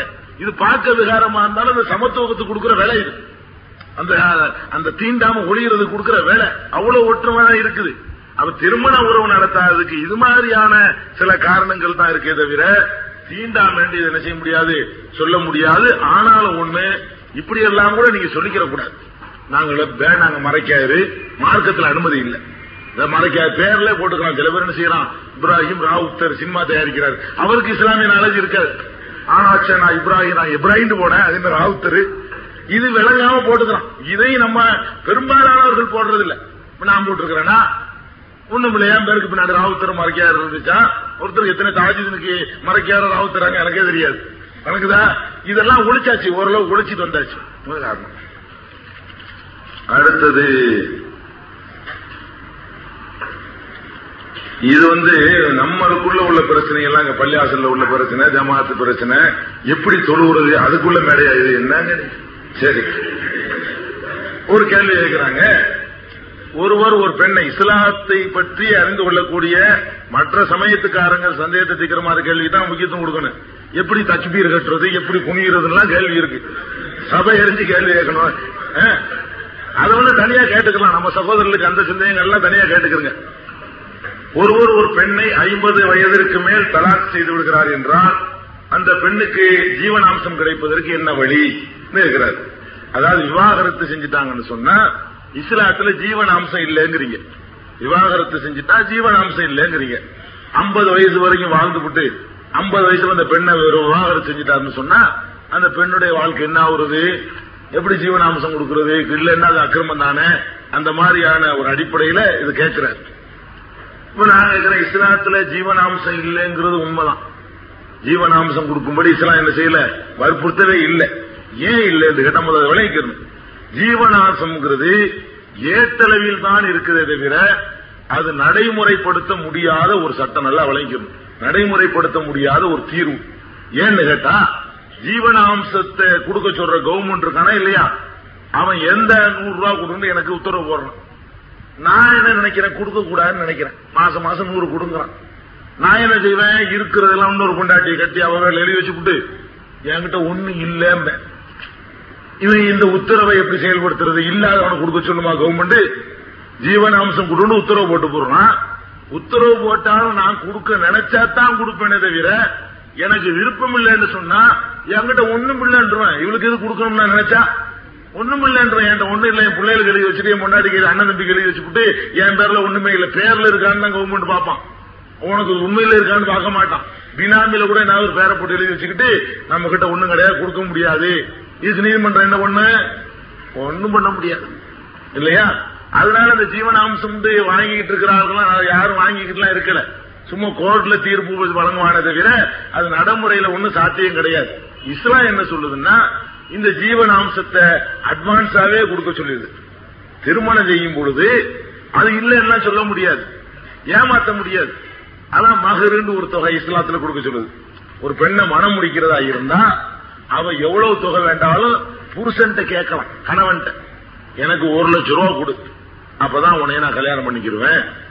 இவனுக்கு அந்த வசதி இருந்தா இவன் கொடுக்கணும். வசதி இல்லாட்டி அதுக்கு தகுந்த மாதிரியான வேற ஒரு பெண்ணை பாத்துக்கிற வேண்டியதுதான். அவ பெண்களுக்கு ஆண்கள் மகரு தொகை கொடுக்கணும்னு இஸ்லாம் சொல்லுது. இத முன்கூட்டியே வாங்கி வச்சுக்கிறாங்க. இந்த சொத்துல அவளுடைய தாய்க்கோ தகப்பனுக்கோ கணவனுக்கோ யாருக்கும் உரிமை இல்லை. இவருடைய தனி சொத்து. இதை தனியா வச்சுக்கிற வேண்டியதுதான். அட்வான்ஸா வாங்கி வச்சுக்கிற வேண்டியதான் என்னைக்கு வேண்டாலும் வேணான்னு சொல்லுவான் விவாகரத்து பண்ணி போடுவான் நாளைக்கு நமக்கு பிரச்சனை வரக்கூடாது நினைச்சு அதை வச்சு வாழ்க்கை நடத்திக்கலாம் ஒண்ணு. அதே நேரத்துல இஸ்லாத்துல ஜீவனாம்சம் மனைவிங்கிற உரிமையில தான் கேட்கக்கூடாதுன்னு சொல்லுதே தவிர எனக்கு மனைவிங்கிற உரிமை ரத்தாயிடுச்சு. மனைவிங்கிற ஒரு விவாகரத்தோட ரத்தாயி போச்சு. குழந்தைகளுக்கு ஜீவனாம்சம் கொடுக்கற யாருடைய பொறுப்பு இஸ்லாத்துல? புருஷன் தகப்பனுடைய பொறுப்பு. தாயிட்டையே அந்த குழந்தை வளர்ந்தாலும் சரி குழந்தைகளுடைய செலவு கூட யார் தலையில? இவன் தலையில. அதை இவன் மறுக்கவும் மாட்டான். இஸ்லாம் எங்க போய் கை வைக்கிறது பாருங்க. பொண்டாட்டி பிடிக்கலண்டா கூட பிள்ளைக்கு கொடுக்கிற மறுப்பானா? அவன் பிள்ளைய ஒருத்தர் மறுக்க முடியாது இல்லைங்க மனைவி அது போக இந்த இளம் வயசு பெண்ணுக்கு ஜீவனாம்சம் கொடுக்கிற விஷயத்துக்கெல்லாம் உங்களுக்கு இந்த குற்றச்சாட்டுகளும் பதில்களும் நம்ம புக்கு போட்டிருக்கிறோம். அதுல ஜீவனாம்சம்ங்கிறது என்ன? எவ்வளவு பெரிய புத்தலாட்டம்? அறிவுபூர்வமா ஏன் இஸ்லாம் கொடுக்க வேணாம்னு சொல்லுதுங்கிறதுக்கெல்லாம் இந்த நூல்ல குற்றச்சாட்டுகளும் பதில்கள்ல விரிவான விளக்கம் இருக்கு. இன்னும் விரிவா இருக்கு. நான் சாட்டா தான் சொல்லியிருக்கிறேன். அடுத்தது இது ஒரு இது ஒரு கேள்வி. கேள்வி இல்ல. தங்களோட கேள்வி அதிகமா உள்ளதால சில சீட்டுகளை எப்படி வைத்துக் கொள்கிறீர்கள். பதில் சொல்ல மாட்டேங்கிறீங்க. இதை தவறா சில பேர் கருதுறாங்கிறாரு. பதில் சொல்ல மாட்டேங்கிறீங்கன்னா இப்ப நிகழ்ச்சி ஏற்பாடு செய்யறவங்க தான் அது காரணம். கேள்வி பதில கேட்கறதா இருந்தா அதுக்குரிய டயத்தை கொடுத்து ஏற்பாடு செய்யணும். அல்லது காலையில இருந்து நைட் வரைக்கும் கேள்வி பதில் தான் அப்படின்னு சொன்னா நான் இருந்து சொல்றதுக்கு ரெடி சில ஊர்கள் எல்லாம் வந்து நைட்ல இருந்து காலையில அஞ்சு மணி வரைக்கும் கேள்வி பதிலே சொல்லிட்டு இருந்திருக்கிறோம். வணக்கா சொல்றதுக்கு ஒண்ணு நமக்கு பிரச்சனை நான் பாட்டு சொல்லிக்கிட்டே இருப்பேன். அது அப்படி பழகி போச்சு. சரி ரைட் சரி ஒரு முக்கியமான சரி ரைட் ரைட் ரைட் சரி அடுத்து ஒரு முக்கியமான கேள்விங்க. இஸ்லாத்தில் இளமையில் திருமணம் உண்டா? முகமது நபி எட்டு வயது சிறுமியான ஆயிஷாவை திருமணம் செய்து உள்ளாரே அப்படின்னு கேட்டுட்டு பல தடவை இக்கேள்வி கேட்கப்பட்டுள்ளதுங்கிறார். அதுக்காக முதத்துக்கு வச்சுட்டேன். எனக்குதா பல தடவை கேட்கப்பட்டிருக்கு வளர்க்கு இந்த மாதிரி நீ அதிக கேள்வி இருக்கும் போது நம்ம என்ன செஞ்சிருவோம் அதை? விட்டுருவோம். அதனால அந்த கேள்வி. இது வந்து இது சம்பந்தமாக அல்ஜன்னத்துல விரிவா ஒரு தொடரை நம்ம நினைஞ்சிருக்கிறோம் ஒரு நூறு பக்கத்துல இந்த மாதிரி இந்த நபிகள் நாயகம் அவருடைய திருமணத்தை பத்தி எழுதியிருக்கிறோம். அது குற்றச்சாட்டுகளும் பதில்களும் இரண்டாம் பாகமா தயாராகிட்டு இருக்கு. விரைவில் வரும். இருந்தாலும் கேட்டதுக்கு பதில் சொல்லணும் இல்லையா? உன் விளைஞர்னு நபிகள் நாயகம் வந்து தன்னை இறை தூதர்ந்து சொன்னது இறை தூதராக ஆனது நாற்பதாவது வயசுல. நல்லா விளைவிக்கணும் நாற்பது வயசுக்கு முன்னாடி வரைக்கும் அந்த அறியாமை கால மக்கள்ல அவர் ஒரு அங்கம். நல்லா விளங்கிக்கணும் அது முன்னாடி எந்த சீர்திருத்த பிரச்சாரம் பண்ணல. நபிகள் நாயகம்னு நம்ம நபின்னு சொன்னது எப்ப? நாற்பதாவது வயசுல தான் நான் அல்லாவுடைய தூதர் ஆயிட்டேன் அப்படின்னு சொன்னாங்க. நாற்பது வயசுக்கு முன்னாடி வரைக்கும் அவங்க வாழ்க்கை எப்படின்னா அந்த மக்கள் எப்படியெல்லாம் வாழ்ந்துகிட்டு இருந்தாங்களோ இந்த கெட்ட பழக்கத்தை தவிர தண்ணி அடிக்கிறது விபச்சாரம் இது மாதிரியானது இல்ல. மற்றபடி கல்யாணம் பண்ற முறை அது மற்றது எல்லாமே அந்த மக்கள் எப்படி வாழ்ந்துகிட்டு இருந்தாங்களோ அப்படித்தான் நபிகள் நாயகம் சல்லா அலிஸ்லம் அவர்களும் வாழ்ந்தாங்க. ஏன்னாட்டா அவங்க தன்னை இறை தூதர்னு சொல்லல. நான் ஒரு வழிகாட்டில் பிரச்சாரம் பண்ணல. அது மாதிரியான கட்டளை எதுவும் அவருக்கு வரவும் இல்லை. அவங்க அந்த அறியாமை கால மக்கள்னு சொல்றோம்ல அந்த சமுதாயத்தில் அவங்க ஒரு அங்கம் அவ்வளவுதான். நாற்பது வயசுக்கு முன்னாடி உள்ள வாழ்க்கையை கூட இஸ்லாத்தில் எடுக்கக்கூடாது. நபிகள் நாயகத்தினுடைய இது ஒரு அடிப்படையை புரிஞ்சுக்கிறங்க. அன்றைய அரபு மக்கள்கிட்ட ரொம்ப சர்வசாதாரணமா நம்ம நாட்டில் இருந்துச்சா இல்லையா? பாலிய விவாகம். இந்த மாதிரியான பாலிய விவாகம் செய்யக்கூடிய முறை சர்வ சாதாரணமா அரபு மக்கள்கிட்ட இருந்துச்சு. எல்லாரும் பண்ணிக்கிருவாங்க பெண்களுக்கு எந்த உரிமையும் இல்லைன்னு சொல்லக்கூடிய சமுதாயம். அந்த உரிமைக்கு ரவியல் நாயகன் இளமையிலேயே பாடுபட்டார்னு யார் நினைச்சுக்கிறாருங்க அந்த உரிமைக்கு பாடுபட்டது இறை தூதர்னு சொன்ன பிறகுதான். இறை அதுல இருந்தா இறை மார்க்கம் நம்ம இதை நம்புறோம் முக்கியமான அதுக்கு முன்னாடி வரைக்கும் அந்த மக்களுடைய பழக்க வழக்கம் என்னவோ அது மாதிரி தான் எல்லாமே நடந்துகிட்டாங்க. அந்த அடிப்படையில் தான் ஆயிஷாங்கிற எட்டு வயசு தான் சிறுமி. தகப்பனார மனமும் வந்து நினைஞ்சாரு கல்யாணம் பண்ணி வச்சார். அப்ப கல்யாணம் பண்ணி வச்ச பிறகு அந்த மாதிரியான வாழ்க்கை நடத்திக்கிட்டாங்க. அது ஒண்ணு. அது போக நபிகள் நாயகம் செல்லா அலை செல்லமுடைய அவருக்கு வந்த வகி அதாவது இறை செய்தின்னு சொல்றோம்ல இது வந்து படிப்படியா வந்தது. ஒரே நேரத்தில் இப்படி மொத்த குரானும் வரல. ஒவ்வொரு சந்தர்ப்பத்துக்கு தகுந்தவாறு ஒரு வசனம் இறைவனிடமிருந்து வந்திருக்குன்னு அவர் சொல்லுவார். இந்த அபசவத்தவெல்லாம் நான் என்னுடைய உரையில கூட சொல்லி சொன்னேன். ஒருத்தரை கடுகடுப்பா பேசும் பொழுது ஒரு குருடரை பேசும் பொழுது அதை கண்டிச்சு அந்த வசனம் இறங்கும். ஒரு திருட்டு குற்றம் சமுதாயத்தில் நடக்கும்போது திருடுனா கைய வெட்டுங்க அப்படிங்கிற சட்டம் வரும். இப்படி ஒவ்வொரு ஸ்டெப் பை ஸ்டெப்பா தான் இந்த இருபத்தி மூணு வருஷ காலத்தில் இந்த மொத்த குரானையும் நபிகள் நாயகம் அவர்கள் இறையுடைய வாக்குன்னு சொன்னாங்க. அந்த அடிப்படையில பிறகு என்ன நபிகள் நாயகம் மக்களுக்கு போதிச்சாங்க தெரியுமா? நாற்பது வயசுக்கு மேல ஆனா இல்லற வாழ்க்கை நடத்தல. கல்யாணம் பண்ணிக்கிட்டாங்களே தவிர இல்லற வாழ்க்கையை பருவம் அடைஞ்ச பிறகுதான் நடத்தினாங்க. அது ஒரு விஷயம். ஆனா வந்து நான் நபியா ஆன பிறகு அவங்களுக்கு வழங்கப்பட்ட திருக்குறான்ல இருக்குது வளகுன்ன மிசுருள்ளதி அலைகின்ன. ஆண்களுக்கு இருப்பது போன்ற உரிமைகளும் கடமைகளும் பெண்களுக்கும் இருக்கின்றன. இந்த வசனம் குரான்ல இருக்கு. இது சொன்னது யாரு? நபிகள் நாயகம் சல்லா அலிஸ்லாம் அவங்க தான் சொன்னாங்க. ஒன்னு ரெண்டாவது இதே குரான்ல இருக்குது மனைவியரை பத்தி பேசும் பொழுது அகதன மின்கும் மீசாக்கன் வெளியிலா உங்களிடத்துல உறுதியான ஒரு உடன்படிக்கையை அந்த பெண்கள் செய்து கொள்கிறார்கள். திருமணங்கிறது சும்மா சடங்கு சம்பிரதாயம் இல்ல அது ஒரு உடன்படிக்கை அப்படின்னு சொல்லி திருக்குறான்ல சொல்லப்பட்டுச்சு. அப்புறம் நபிகள் நாயகம் அவங்க சொன்னாங்க எந்த ஒரு பெண்ணாக இருந்தாலும் அவளுடைய அனுமதி பெறாமல் சம்மதம் பெறாமல் திருமணம் செய்யக்கூடாது. கண்ணி ஆனாலும் விதவையானாலும் சம்மதம் பெற்றாக வேண்டும் அப்படின்னு சொன்னாங்க. ஒரு பெண்மணி ஓடோடி வர்றாங்க. என்னுடைய தந்தை என்னை கேட்காமலேயே எனக்கு பிடிக்காதவருக்கு கல்யாணம் பண்ணி வச்சுட்டாங்க அப்படின்னு சொல்றாங்க. இந்த திருமணம் செல்லாதுன்னு ஜட்ஜ்மெண்ட் வணங்கினாங்க யாரு? நபிகள் நாயகம் செல்லாது அலிஸ்லாம் அவர்கள். அப்புறம் அந்த பெண்மணி சொன்னது நான் அவரோட வாழ்க்கை நடத்துறேன். பெண்களுக்கு இருக்கிற உரிமை உலகத்துக்கு தெரியணுங்கிறது தான் நான் உங்கள்ட்ட கேள்வியை கேட்டேன். அப்படின்னாங்க அந்த பெண்மணி. இதெல்லாம் நபிகள் நாயகம் தன்னை நபி என்று பிரகடனப்படுத்திய பிறகு நடந்த நிகழ்வுகள். அந்த அடிப்படையில நபிகள் நாயகம் சல்லா அலிஸ்லாம் அவர்கள் பாலினி விவாகத்தை உதாரணத்துக்கு நான் இன்னைக்கு பேசுறேன். நான் இன்னைக்கு பேசிட்டு இருக்கிறேன். நானே ஒரு இந்துவா இருந்து அந்த நேரத்தில் பாலியல் விவாகம் நடைமுறையில் இருக்கிறத பார்த்து நானே கல்யாணம் பண்ணிட்டு அதுக்கப்புறம் வயசுக்கு வந்த பிறகு வாழ்க்கை நடத்திட்டு இப்ப இஸ்லாத்துல இணைஞ்சு இதை பேசுறேன்னு வைங்க.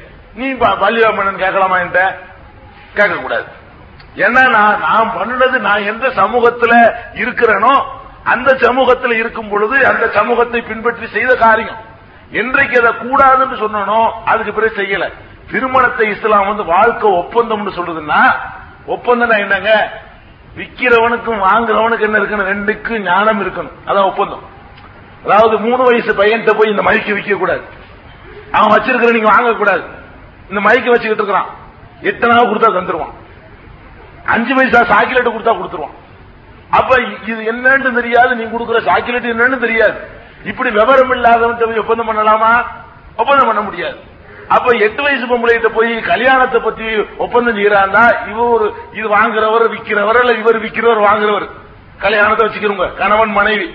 ஒருத்தர் விற்கிறார் ஒருத்தர் வாங்குறாருங்கிற மாதிரியான ஒரு ஒப்பந்தம். இந்த ஒப்பந்தத்தை போய் எட்டு வயசு அஞ்சு வயசு சிறுமிட்ட போய் பண்ணனா அவளுக்கு என்ன தெரியுங்கிற. இவருக்கு வேண்டா எல்லாம் தெரியும். அது என்னத்துக்காக அந்த ஒப்பந்தம் நடக்கு தெரியுமா? கணவன்டா யாருன்னு தெரியுமா? எதுக்கு கல்யாணம் பண்றாங்கன்னு தெரியுமா? செஞ்ச பிறகு என்ன உரிமை அது தெரியுமா? கல்யாணம் பண்ண என்னென்ன விளைவு ஏற்படும் அது தெரியுமா? ஒண்ணுமே தெரியாது. இப்படி ஆள்கிட்ட ஒப்பந்தம் செய்ய முடியாதுன்னு குரான் சொல்லுது. திருமணம் என்பது வாழ்க்கை ஒப்பந்தம். ஒப்பந்தம் சொன்னா எது பற்றி ஒப்பந்தம் செய்யறோமோ அது பற்றிய ஞானம் ரெண்டு தரப்புக்கு இருக்கணும். ஒரு தரப்பு கிற்கண்ட நீங்க பண்ணி வியாபாரம் பண்ணா செல்லாது இந்தியாவோட சட்டப்படி. சிறுவர்கள்ட்ட நீங்க வியாபாரம் பண்ணா செல்லாது. அப்ப அது மாதிரியான அறகுறையா உள்ள ஒரு மெண்டல் ஒரு மாதிரியா போனவருக்கான அந்த மாதிரியான ஆட்கள்கிட்ட போய் பண்ணீங்கன்னா அதெல்லாம் செல்லாது. அந்த நிலையில தான் சிறுமி இருக்கிறான் அதனால இஸ்லாம் தான் இதை கடுமை எதிர்க்கு நல்லா விளைக்கிறணும் இப்ப கல்யாணம் பண்ணி இல்லரும் நடத்தின பிறகு இப்போதைக்கு ஒப்பந்தம் சொல்றதுனால நீ ஓடிப்போன்னு சொல்லலாமா? எது சரின்னு கேக்குறேன். கல்யாணம் பண்ணிட்டாங்க. தெரியாம பண்ணியாச்சு. சட்டம் இல்ல. நான் இறை தூதரோ தீர்க்கதரிசியோ சீர்திருத்தவாதின்னு சொல்லல. அந்த நேரத்துல ஒரு ஆளுக்கு போய் பிரச்சாரம் பண்ணல நபி. அவர் வாட்டுக்கு மக்கள்ல ஒரு ஆள். அவ்வளவுதான். அப்படிப்பட்ட நேரத்தை செஞ்சுட்டு அவங்களோட வாழ்க்கையை நடத்தி விட்டு நீ போ உன் வீட்டுக்கு போட்டு போ மனைவியை பிறகு அனுப்புனா அவங்களுக்கு எப்படிப்பட்ட நிலையா இருக்கும்? அதான் காரணம். அதனாலதான் என்ன செஞ்சாங்க? பிறகு விவரம் தெரிஞ்ச பிறகு அவங்க திருப்தி அடைஞ்சுக்கிட்டாங்க. அந்த மனைவியரே என்ன செஞ்சல அவங்க ஆயிஷாவை வந்து குறை சொல்லிக்கிட்டுலாம் இருக்கல. அதனால இது வந்து ஆயிஷா நாயகி சம்பந்தப்பட்ட கேள்விக்கு மட்டும்தான். இன்னும் சில அது சம்பந்தம் நிறைய கேள்விகள் இருக்கும். அது விரைவில் வரக்கூடிய அந்த புக்கில் நீங்க பாத்துக்கலாம் குர்ஆன் இறைவனால் அருளப்பட்டதுதான் என்றும் முகமது சல் இறைவனுடைய தூதர் என்றும் எப்படி நம்புவது? இது ஒரு நல்ல கேள்வி. எத்தனை மணிக்கு டைம் இருக்கு? எட்டரை வரைக்கும். சரி. சரி. எட்டரை வரைக்கும். எட்டரைக்குள்ள சொல்லிடுவோம். அது எட்டரைக்கு தான் டைம் யாருக்கு இல்லையா விட்டு போனுச்சுன்னா என்ன செய்யக்கூடாது நீங்க? வருத்தப்படக்கூடாது. விரைவில் நம்ம சொல்லிட்டோம்ல இதுதான் மேடையில சொன்னது. கேள்விக்கு என்ன செய்வோம்? ஒரு நிகழ்ச்சி. எந்த கேள்வினாலும் கேளுங்க. என்ன வேண்டாலும் கேட்கலாம் இஸ்லாத்தை பத்தி. அப்படிப்பட்ட ஒரு கேள்வி தனியா நம்ம ஏற்பாடு செய்வோம். குரான் இறைவனால் அருளப்பட்டதுதான் என்றும் முகமது இறைவனுடைய தூதர் என்றும் எப்படி நம்புவது? இது ஒரு நல்ல கேள்வி. ஏன்னடா குரான் வந்து இது ஒரு புஸ்தகம். இது இறைவனால் அருளப்பட்டதுன்னு எப்படி நம்புறது? நம்ம வந்து இஸ்லாத்துல நம்பிக்கை கொண்டிருக்கிறோம் நம்பிட்டோம். அது பிரச்சனை இல்ல. ஒரு இஸ்லாத்துக்கு வெளியே உள்ளவர் வந்து இறைவன் நானும் பார்த்தது நீனும் பார்த்தது இல்ல அவர் இங்க வந்ததும் இல்ல அவர் போனதும் இல்ல. அவர் வந்து வழங்கினாருன்னு நான் எப்படி நம்புறது? இது ஒரு அறிவு இது ஒரு இந்த கேள்வியில உள்ள நியாயத்தை நம்ம மறக்க முடியாது. கேட்கறாங்க அப்படிதான் நம்பணும். இப்படி சொல்லலாமா பதில்? ஆனா இறைவனால் அருளப்பட்டதுன்னா அப்படித்தான் நம்பணும்னா அவனும் சொல்லுவானே எல்லாரும் சொல்லுவானே? எல்லா வேதத்துக்காரன் என்ன செய்வான்? ருக்கு ஜாமு யசு யஜூர் அதர்வன எல்லாம் அப்படித்தான் சொல்லுவான். அப்ப அதையும் நம்ப வேண்டி வருமே? அப்ப குரான் இறைவனுடைய வேதம்னு நம்புறதா இருந்தா முஸ்லீம்களுக்கு அந்த நம்பிக்கையே போதுமானதா இருக்கு. மற்றவர்களை பொறுத்த வரைக்கும் அது எப்படி இறை வேதங்கிறது விலைக்கு தான் ஆகணும். அது நம்ம கடமை இருக்குது. எப்படி வளர்க்கிறது? பல ஆதாரங்கள் அடிப்படையில் வளர்க்க விளக்க முடியும். முதல் முதல் ஆதாரம் நபிகள் நாயகம் தோன்றிய காலம். அது அறியாம காலம். அறியாம காலம் எந்த அளவுக்கு அறியாம காலம்? இந்த விஞ்ஞான அறிவியல் பிரச்சனை எடுத்துக்கிட்டீங்கன்னா ஜீரோ அப்படிப்பட்ட ஒரு காலம். உலகம் எப்படி அமைஞ்சிருக்குங்கிற ஒரு விஷயத்தை கலிலியோ சொல்லும் போது அடிச்சு கொண்டு விட்டான். கலிலியோவுக்கு முந்தினால் யாரு? நபிகள் நாயகம். இந்த நபிகள் நாயகம் வந்து இது இறைவனுடைய வேதம்னு சொல்றாரு. இல்லையா? இந்த வேதத்துல இன்னைக்கு ஆராய்ச்சி பண்ணி கண்டுபிடிச்சு சொல்றான் பாருங்க. அந்த மெசேஜ் இருக்குது இத்தனை வருஷத்தினுடைய ஆராய்ச்சிக்கு பிறகுதான் மனிதன் அறிந்து கொண்ட பெரிய பெரிய கருவிகள்லாம் கண்டுபிடிச்சி மேல வந்து செயற்கைக்கோள்கள்லாம் ஏவி இதையெல்லாம் செஞ்சு லட்சக்கணக்கான பொருளாதாரத்தை மனித உழைப்புகளை எல்லாம் பயன்படுத்தி இப்ப என்ன சொல்றானோ அந்த மெசேஜ் வந்து ஆயிரத்தி நானூறு வருஷத்துக்கு முன்னாடி முகமது இறைவேதம்னு சொன்னார. அதுல இருக்குது.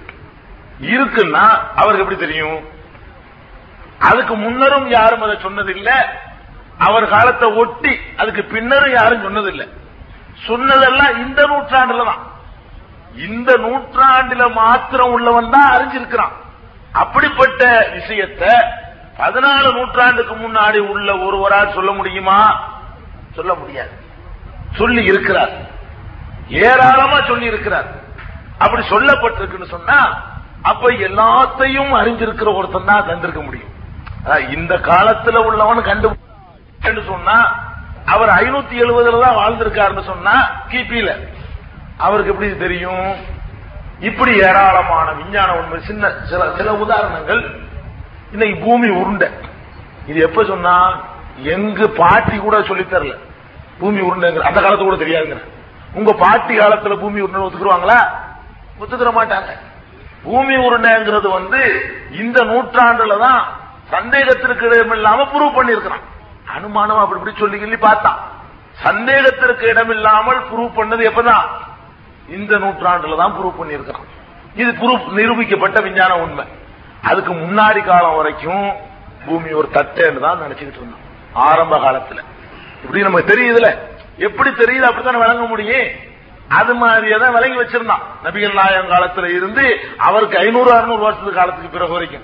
அதுக்கு பிறகு அனுமானமா உருண்டேன்னு சொன்னான்.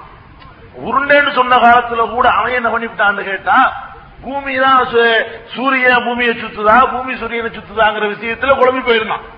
அதுக்கப்புறம் என்ன பண்ணா பூமி தான் சூரியனை சுத்திக்கிட்டு வருது. சூரியன் வந்து பூமியை சுத்தலன்னு அதுக்கு அடுத்து உள்ளவன் முடிவு பண்ணான். இது இவ்வளவும் குரான்ல இருக்குதுங்க. பூமி உருண்டதான்ங்கிறத நிரூபிக்கக்கூடிய ஏராளமான வசனங்கள் குரான்ல இருக்குது அப்ப பூமி உருண்டேங்கிறத இன்னைக்கு கண்டுபிடிச்ச இந்த மெசேஜ எந்த வேதங்களும் சொல்லவே இல்லை. எந்த இதிகாசத்திலும் இது கிடையாது. அப்ப ஒரு இருபதாம் காட்டுமிராண்டி காலத்துல வாழ்ந்த ஒருத்தருக்கு விஞ்ஞானம்னா என்னன்னு தெரியாத அந்த காலத்துக்கு பேரு அறியாமல் ஜாகிலியா அறியாமை காலம். அப்படிப்பட்ட காலத்துல வாழ்ந்த ஒருத்தர் சொல்றாருன்னு சொன்னா அவர் சொல்லியிருக்க முடியாது. அவர் ஒரு மனிதருங்கிற முறையில் சொல்லியிருக்க முடியாது. அவருக்கு இதையெல்லாம் அறிந்திருக்கக்கூடிய ஒரு சக்தி தான் வெளிப்படுத்தி இருக்க வேண்டும். இதுக்கு ஆதாரம். அதே மாதிரி இன்றைக்கு நவீன காலத்துல சந்திர மண்டலத்துக்கு போயிட்டேங்கிறான். சந்திர மண்டலத்துக்கு போயிட்டு வந்த உடனே அதை டிவில எல்லாம் காட்டுறான். வேற இருந்துச்சு டிவிலாம் அதிகப்படியா இல்ல. செல்வந்தர்கள் வீட்டுல மட்டும் இருக்கும். பத்திரிகையில போட்டா எடுத்து போடுறான். எங்க பாட்டி எங்க அம்மா இவங்கள்ட்ட எல்லாம் சொல்றோம். எங்கேயா இறங்கிட்டு படம் எடுத்துக்க சந்திரன்ல போய் இறங்குறதா? எங்கனையா இறங்கிட்டு படம் எடுத்து காட்டுவாங்கப்பா? அப்படிங்கிறாங்க. நம்ம காலத்திலேயே வாருங்க நம்ம வாழ்ந்த காலத்துல எங்க அத்தா அம்மாவுடைய காலத்திலேயே கூட சந்திரனுக்கு மனித ஆம்ஸ்ட்ராங் போய் இறங்குனதா என்ன செய்யல? நம்பல. நம்ப தயாரா இல்ல. ஆனா இறங்குன நெசம். அப்ப சந்திரன் ஒரு கோள் என்று சொல்லியோ அதுல போய் இறங்க முடியுங்கிறத சொல்லியோ அதுக்குரிய கருவிகளை கண்டுபிடிக்க முடியுங்கிறதையோ மனிதனுடைய அறிவு ஏத்துக்கிறல. விஞ்ஞானிகள் அதை ப்ரூவ் பண்ண பிறகு இப்ப எல்லாரும் ஒத்துக்குருவாங்க இப்ப எங்க அம்மா அத்தா எல்லாரும் ஒத்துக்குவாங்க. சந்தேகத்துக்கு இடம் இல்லாம விலைக்கு சொல்லி புரிய வச்சுவிட்டோம் சந்திரன்ல போய் அதுக்கு மேல செவ்வாய் சுக்கிரன் வியாழன் இதுக்கெல்லாம் போக முடியும்னு சொல்ல முடியுமா? நபிக்கு முகமது நபிக்கு. அவர் இந்த காலத்துல வாழ்ந்தவரா? இது கற்பனையில வந்திருக்குமா? போக முடியும்னு குரான் சொல்லுது. எப்படி போக முடியும்னு சொல்லுது. யா மாஷரல் ஜின்னி ஒல்லின்ஸ் இனிஸ்தாத்தும் அன் தன்புது மின் அக்தாரி சமாவாத்தி உள்ளர்லி பொன்புது லா தன்புதுன இல்லா பி சுல்தான் மனிதர்களே நீங்கள் ஆகாயத்தின் எல்லா கோணங்களுக்கும் புறப்பட்டு செல்வதாக இருந்தால் புறப்பட்டு செல்லுங்கள். ஆனால் அதற்குரிய பவர் சுல்தாண்ட பவர் அரசருக்கு சுல்தான்கிறான்ல சுல்தான்கிற அரபி வார்த்தைக்கு பவர் அர்த்தம். பவர் இருக்குனால சுல்தானுக்கு சுல்தான் பேரு. சுல்தான்கிற அரபி சொல்லுக்கு அர்த்தம் பவர் அர்த்தம். அரசர்கள்லாம் சுல்தான்கிறோம்ல அது சுல்தான் சொல்ற காரணம் பவர் இருக்கிறதுனால தான் அப்ப சுல்தான் பவர் இல்லாபி சுல்தான். ஆனால் இப்படியே நீங்க போக முடியாது. அதற்குரிய சுல்தான் ஒரு பவரை ஏற்படுத்தி கொண்டுதான் போக முடியும். எப்படி பாருங்க. சுல்தான்ங்கிற ஒரு பவரை வச்சுக்கிட்டு தான் நீங்க அங்க போக முடியுமே தவிர சும்மா போக முடியாது. போங்கன்னு சொல்லிவிட்டு அதுக்குரிய பவர் வச்சுதான் நீங்க போக முடியும். அதான் பவர் பவர் தான் இந்த விசை சக்திகள். இந்த விஞ்ஞான உலகத்துல கண்டுபிடிச்சிருக்கான்ல? இப்ப விண்- விண்ணுலக பயணம் சாத்தியம்ங்கிறத பதினாலு நூற்றாண்டுக்கு முன்னாடி ஒரு நூல்ல சொல்லப்பட்டிருக்குன்னா அது எப்படி நம்ம மனுஷனால சொல்லப்பட்டு நம்புறது? அப்ப இது ஒரு சான்று. அதே மாதிரி எல்லா கோள்களும் சுத்திக்கிட்டு வருது. அப்படின்னு சொல்லி இன்னைக்கு சொல்றான். அந்த காலத்துல என்ன சொல்லிட்டு இருந்தா ஒரு முன்னூறு வருஷத்துக்கு முன்னாடி உள்ள விஞ்ஞானத்துல என்ன சொன்னா வானத்துல ஒட்டி வச்சிருக்கு ஒட்டி வச்சிருக்குன்னு நினைச்சுக்கிட்டு இருந்தான். சந்திரன் ஒரு பக்கத்துல ஒட்டி இருக்கு நாலாவது வானத்துல சந்திரன் ஏழாவது வானத்துல சூரியன் தானே சொல்லிட்டு இருந்தாங்க. இப்படிதான் சொல்லிட்டு இருந்தான். வானம் அடுக்கடுக்கா இருக்கு. ஒவ்வொரு அடுக்களையும் ஒவ்வொன்றும் ஒட்டி வச்சிருக்குது. இப்படி யாருன்னு சொல்லிட்டு கிடந்தான். குரான் என்ன சொல்லுவது தெரியுமா? குல்லுன் பழக்கி எஸ் யஸ்பஹூன். எல்லா கோள்களும் அவற்றினுடைய பாதைகளில் நீந்திக் கொண்டிருக்கின்றன. கோள்கள் சூரியன் நீந்துது. நீந்துது இப்ப- சொன்னா கூட நம்ப மாட்டாங்க. நீந்துதா. இப்படித்தானே இருக்குமா இப்ப சொன்னா கூட நம்ப மாட்டான். விஞ்ஞானி மட்டும் தான் ஒத்துக்குருவான் பாமரன் ஒத்துக்கிற மாட்டான். இப்ப சொன்னா கூட பாமரம் மறுக்கக்கூடிய ஒரு மெசேஜ பதினாலு நூற்றாண்டுக்கு முன்னாடி குரான் சொல்லுது குல்லுன் ஃபீ பலக்கி பகோன் எல்லா கோள்களும் யாசின் உங்களுக்கு தெரிஞ்ச சுறாலாம் இருக்கு. எல்லா கோள்களும் அதனுடைய பாதைகளிலே நீந்தி கொண்டிருக்கின்றன. அதுக்கு ஒரு பாதை இருக்குதுன்னு சொல்லப்படுது. அதுல நீந்தி கொண்டிருக்கின்றன சொல்லப்படுது. எந்த கோளும் சும்மா இல்லை நீ பூமி அதை வரட்டுது இது அதை வரட்டுது. சந்திரன் வந்து பூமியை வரட்டிட்டு வருது சுத்துறதுக்கு. அத இது இது வந்து சூரியனை சுத்துறதுக்காக ஓடுது. சூரியன் இலக்கு இல்லாமல் எங்கேயோ ஓடிக்கிட்டு இருக்குது. அதை விரட்டிக்கிட்டு போகுது. இப்படியே முடிவில்லாத பயணம் நடந்து கொண்டிருக்குன்னு சொல்லிட்டு இன்றைய விஞ்ஞானிகள் ப்ரூவ் பண்ணி என்ன செய்யறான்? சொல்லி காட்டுறான். இது மாதிரியான புவியியல் விஞ்ஞானம் இது விஞ்ஞானத்தை நான் எதுக்கு சொல்றேன்னு கேட்டா அதான் நமக்கு கண்ணு கேட்டாது. இங்க உள்ளதை ஏதாவது சொல்லி இருந்தா ஒரு அனுமானிச்சு சொல்லியிருக்கலாம். அங்க உள்ளத எந்த தொலைக்காட்சிக்கு அந்த தொலைநோக்கி கருவிகள்லாம் இல்லாத ஒரு காலத்துல இந்த மாதிரி மேல பறந்து போறதுக்குரிய சாதனங்கள் இல்லாத காலத்துல இத வந்து ஒரு ஆளு இதெல்லாம் சொல்றாருன்னு சொன்னா இத சொல்றதுக்காக குரான் வரல. அதை நீங்க எந்த எந்த ஒரு மனுஷனுடைய கற்பனையிலையும் தோன்றாது. எல்லாம் என்ன செய்யறேன் இன்னைக்கு திருக்குறான் சொல்லி காட்டுது. ஒரு சின்ன சாதாரண விஷயத்தை சொல்றேன். நீங்க தேன் சாப்பிடுறீங்கல்ல தேன். இந்த தேன் எப்படி உருவாகுதுன்னு கேட்டா நிறைய பேருக்கு தெரியாது. விஞ்ஞான ரீதியா உள்ள விவரம் வழங்காது தேன் எப்படி உருவாகுதுன்னு கேட்டா என்ன செய்வாங்க? தேன் வந்து வாயில உறிஞ்சிட்டு போய் மறுபடி போய் அதை என்ன செய்யும்? தேனை கக்கிரும் அப்படின்னு சொல்றாங்க. அப்படி இருக்குல்ல தேன் வந்து தேனீக்கள் வந்து பூக்கள்ல உள்ள அந்த குளுக்கோஸ் என்ன செய்யுது? உறிஞ்சி சாப்பிடுறது. சாப்பிட்டு ஜீரணமாயி அது ஒரு பைக்கு போய் அப்புறம் வயிற்று வழியா தான் வெளியாகுது. அதான் தேன். கழிவு தான் தேனு. நல்லா விளங்கிருங்க விஞ்ஞான ரீதியா. விஞ்ஞான வாயில குடிச்சிட்டு வாயில கக்குறது இல்ல. குளுக்கோஸ் குடிக்க குளுக்கோ தண்ணி மாதிரி தான் இருக்கும் பூக்கள்ல உள்ளது. இந்த குளுக்கோஸ் தேனா மாறணும்னா அது உள்ள போய் கலந்து நம்ம கூட சோத்து தின்னு வேற மாதிரி வருதுல்ல? அதுதான். அதை நம்ம சாப்பிடுறோம். இந்த தேனி தேனி வந்து இதை இப்ப கண்டுபிடிக்கிறான்? மிக பிரம்மாண்டமான அந்த பெருசுபடுத்தி காட்டக்கூடிய அதுக்கு பேர் என்ன கண்ணாடிக்கு பேரு. பயோஸ்கோப்பா? மைக்ராஸ்கோப்ப கண்டுபிடிச்சு அது தேனியை பார்த்துக்கிட்டே இருக்கான் எப்படி வருதுன்னு சின்ன தெரியாதுல. எங்கிட்ட இருந்து வரணும் இதுல இருந்து வரல. வேற இடத்துல இருந்து வருது. இந்த புணுகு வரும்ல. புணுகு மாதிரி அது புணுகுங்கிறது ஒரு அதனுடைய மலை மாதிரி உள்ளதானே. அந்த மாதிரி வேற இடத்துல இருந்து வருது. இந்த தேனின்ற ஒரு அத்தியாயம் குரான்ல இருக்குது. யஹ்ருஜு மின் ஷராபும் முக்தலிபுன் அல்வானுகு அந்த தேனீக்களுடைய வயிற்றிலிருந்து சுவையான இனிமையான ஒரு பானம் கிடைக்கிறது குரான் சொல்லு வயிற்றிலிருந்து. இது முகமது சொல்ல இயலுமா அட எனக்கும் உனக்கும் தெரியாது. படிக்கிறதுக்கு முன்னாடி. நானே இப்பதான் தெரிஞ்சுக்கிட்டேன் அந்த விஷயத்தை. சயின்ஸ படிச்சு பார்த்தா தேனை பத்தி படிச்சு பார்த்தோம்னு சொன்னா இப்ப விஞ்ஞான ரீதியா சொல்றான் வயிற்றுல இருந்து வேலை நடக்குது அதுக்கப்புறம் அது கழிவா ஆக்குது அதை நம்ம சுவையானதா நினைச்சு என்ன செய்யறோம்? குடிச்சுக்கிட்டு இருக்கிறோம். வயிற்று புத்தூனிகான்னு சொல்றான். பத்தன்னா வயிறு. அரபு நாட்டுக்கு போயிட்டு வந்தாலும் தெரியும். அதனுடைய பன்மை தான் புத்தூன். எஹ்ருஜு புத்தூனிகா. அதன் வயிற்றிலிருந்து புறப்படுகிறது வாயிலிருந்து இல்லைன்னு சொல்லி ஒரு சின்ன அதாவது நான் பெண்ணம்பெரிய விஞ்ஞானம் அங்கே இருந்து இங்க சாதாரண கண்ணுக்கு தெரிகிற தேனி வரைக்கும் வந்துட்டேன். இதுக்கு இடையில லட்சக்கணக்கான விஷயங்கள் இருக்கு. எந்த விஷயத்திலையும் இன்றைக்கு சொல் கண்டுபிடிச்சு சொல்ற விஷயங்களை அன்றைக்கே சொல்லுது. வயிற்றிலிருந்து புறப்படுதுன்னு சொன்னா அன்னைக்கு சொன்னா வயிற்றிலிருந்து வருது? அதுக்கு தான் கிறுக்கன்னா. நபிகள் நாயகத்தை சில பேருக்கு இந்த மாதிரி சம்பந்தம் இல்லாதான் சொல்றாருன்னு சொல்லி அன்னைக்கு என்னங்க கிறுக்க மஜ்னூன்னு சொன்னானா இல்லையா பைத்தியக்காரன்னு? அவன் சொன்ன காரணம் என்ன? உன்னோட ஒன்று உளர்றாரு அவன் காலத்துக்கு சேர்ந்தான் அது. அவன் தான் இன்னைக்கு விஞ்ஞானம் என்ன செய்யுது? ப்ரூவ் பண்ணி காட்டுது. இப்படி ஏராளமான. வெறும் விஞ்ஞானத்துக்கு மட்டும்தான் சொல்லல. அதனுடைய போதனை சட்டத்திட்டங்கள் எல்லாம் திரும்புறான் பாருங்க. குற்றங்கள் அதிகமாகும் போது என்ன பண்றான்? அரபு நாட்டுகளில் உள்ளது போல தண்டனைகளை கற்பழிப்புக்கு கொடுக்க வேண்டும் மாதர் சங்கம் கேட்குது. அதுதான் பதினாலு நூற்றாண்டுக்கு தான் சொன்னாரு. நீ சுத்தி கித்துட்டு அங்க- அங்கதான் வரப்போற. அந்த தீர்வு அன்னைக்கே சொன்னது. இப்படி சட்டமாகட்டும் கொள்கையாகட்டும் கோட்பாடாகட்டும் எல்லா விஷயத்திலையும் இந்த காலத்துல தனியா பேசணும். அதாவது குரான் இறை வேதமா அப்படின்னு ஒரு தனித்தலை போச்சுங்கன்னா இன்ஷால்லா ஒரு மூணு நாலு மணி நேரத்துக்கு என்ன செய்யலாம்? குரான் இறைவேதம் தாங்கிறதுக்கு அறிவுபூர்வமான எவிடன்ஸ் நம்ம கொடுக்க முடியும் குரான்ல இருந்து. நம்பர்லாம் சொல்லி கூட கொடுக்க முடியும். இத்தனை நம்பர்னு அவங்க எடுத்து பாக்குற அளவுக்கு. அது மாதிரியான இறைவேதம் தாங்கிறதுக்குரிய தனித்தமைப்புல நம்ம என்ன செஞ்சிக்கிறோம் அதை? அணிக்கிறோம் அதனால இது இறை வேதம் தான் ஆயிடுச்சுன்னா இது சொன்ன ஒரு இறை தூதர் தானே? ரெண்டு கேள்வி அவர் கேட்டிருக்காரு.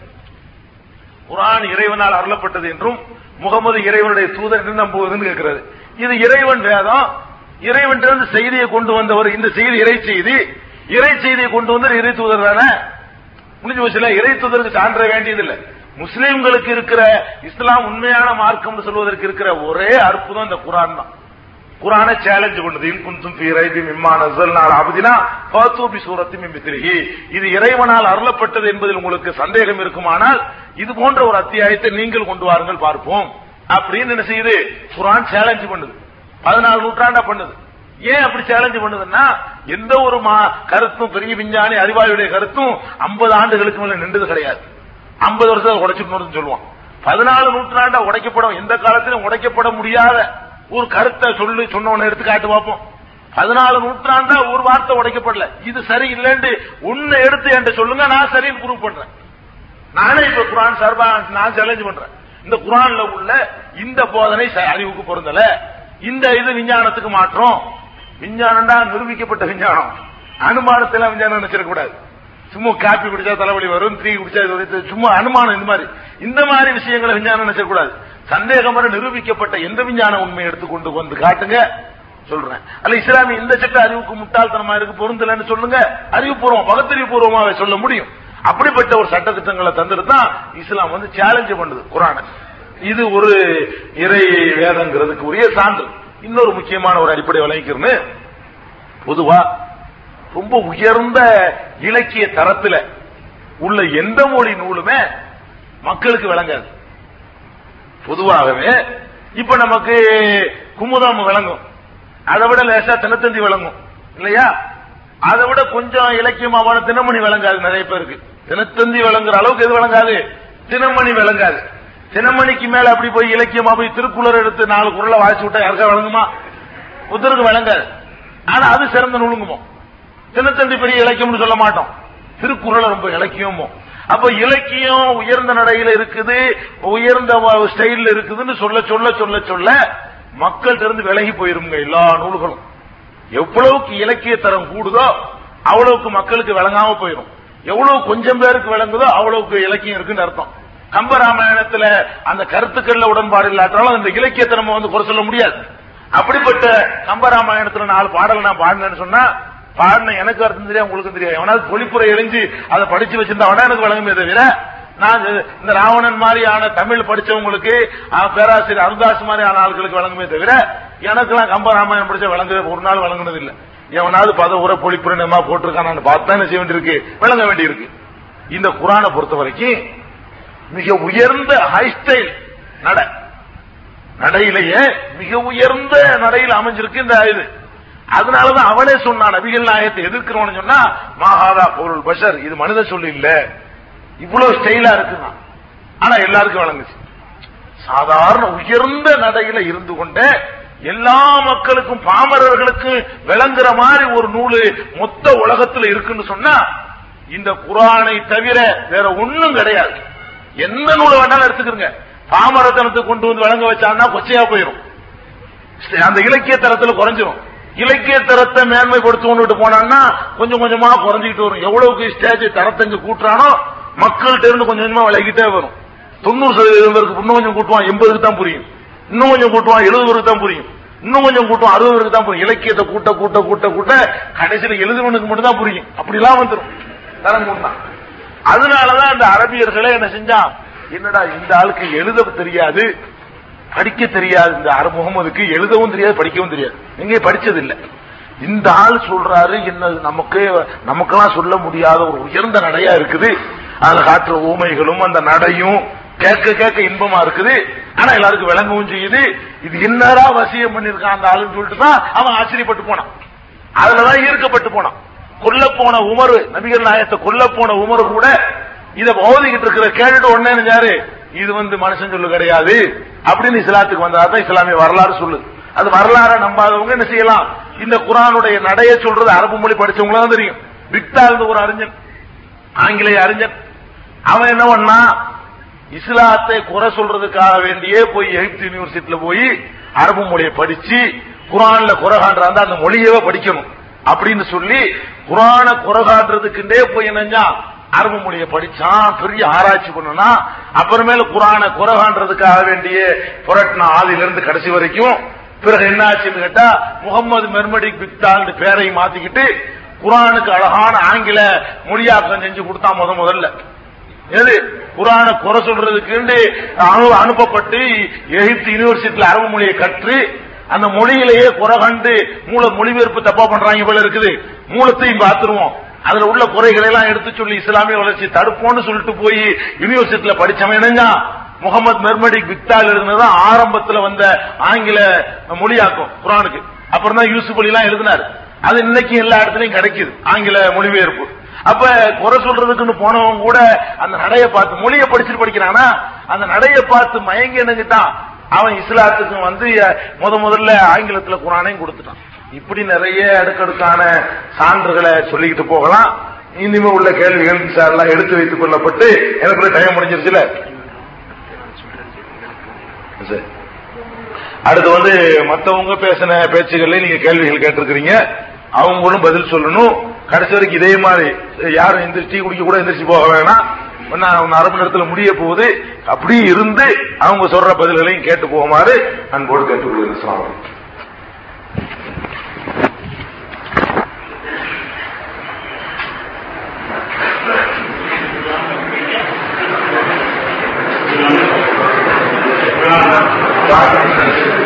ஒரு மூன்று நான்கு கேள்விகள் தான் சுருக்கமாக சொல்லிடலாம். முதல்ல என்னை நோக்கிய ஒரு கேள்வி. இந்து மனு தர்மத்தில் இவ்வளவு கொடுமைகள் உள்ளதால் நீங்கள் ஏன் இஸ்லாத்தை தழுவ முடியும்? முயலவில்லை. இது முதல்ல ஒரு எண்பத்தி ஒன்பதுல இருந்து நான் வந்து உங்களோடு மிக ஐக்கியமா இருக்கிறேன். இன்னும் சொல்ல போனா உலக அளவில் நடந்த இஸ்லாமிய மாணவர் மாநாட்டில் கூட நான் முஸ்லிம் டெலிகேட்டாக பம்பாய் வரையில போய் கலந்து கொண்டு வந்திருக்கிறேன். அதுக்கு மேலதான் தப்பி சாதிக்கலாம் உங்களோட ஐக்கியமாயிட்டாரு. எனவே இந்த தாவா பணி என்கிற அழைப்பு பணி என்கிறத நான் உண்மையில் உங்களை அறியாமலே நான் செய்து கொண்டிருப்பதாக கருதுகிறேன். பொதுவாக பொதுவாகவே வந்து என்னை போன்ற பகுத்தறிவாளர்கள் இந்த மதம் என்பதை ஒரு தலையாக கருதுகிற நிலையில் மக்கள் இந்த வாழ்க்கை முறை இந்த நெறி. இஸ்லாமுக்கு ஒரு மார்க்கம். அது ஒரு மதம் இல்ல ஒரு சமயம் இல்ல ஒரு தலை இல்ல ஒரு சடங்கு இல்ல. அது ஒரு வாழ்க்கை நெறி. மக்களை ஒரு சிறந்த வகையில் வாழ்வதற்கான ஒரு வழிகாட்டு நெறி என்கிற வகையில் நானும் உணர்ந்து கொண்டிருக்கிறேன். அப்படி உணர்ந்து கொண்ட மக்களை அனுப்பி கொண்டுதான் இருக்கிறோம். அது ஒரு வேலை. ஆனால் நான் என்ன நினைக்கிறேன்னா இது மாதிரி இந்த சமூக கொடுமைகளுக்கு ஆளாயிருக்கிற கடைசி மனிதன் இருக்கிற வரையில் நான் இங்க இருக்கணும். அவனுக்கு பாதுகாப்பான். அப்படி நான் கருதுகிறேன். கடைசி மனிதன். அவனுக்கு பின்னால நான் எல்லாரையும் இந்த ஆடுகளை எல்லாம் இந்த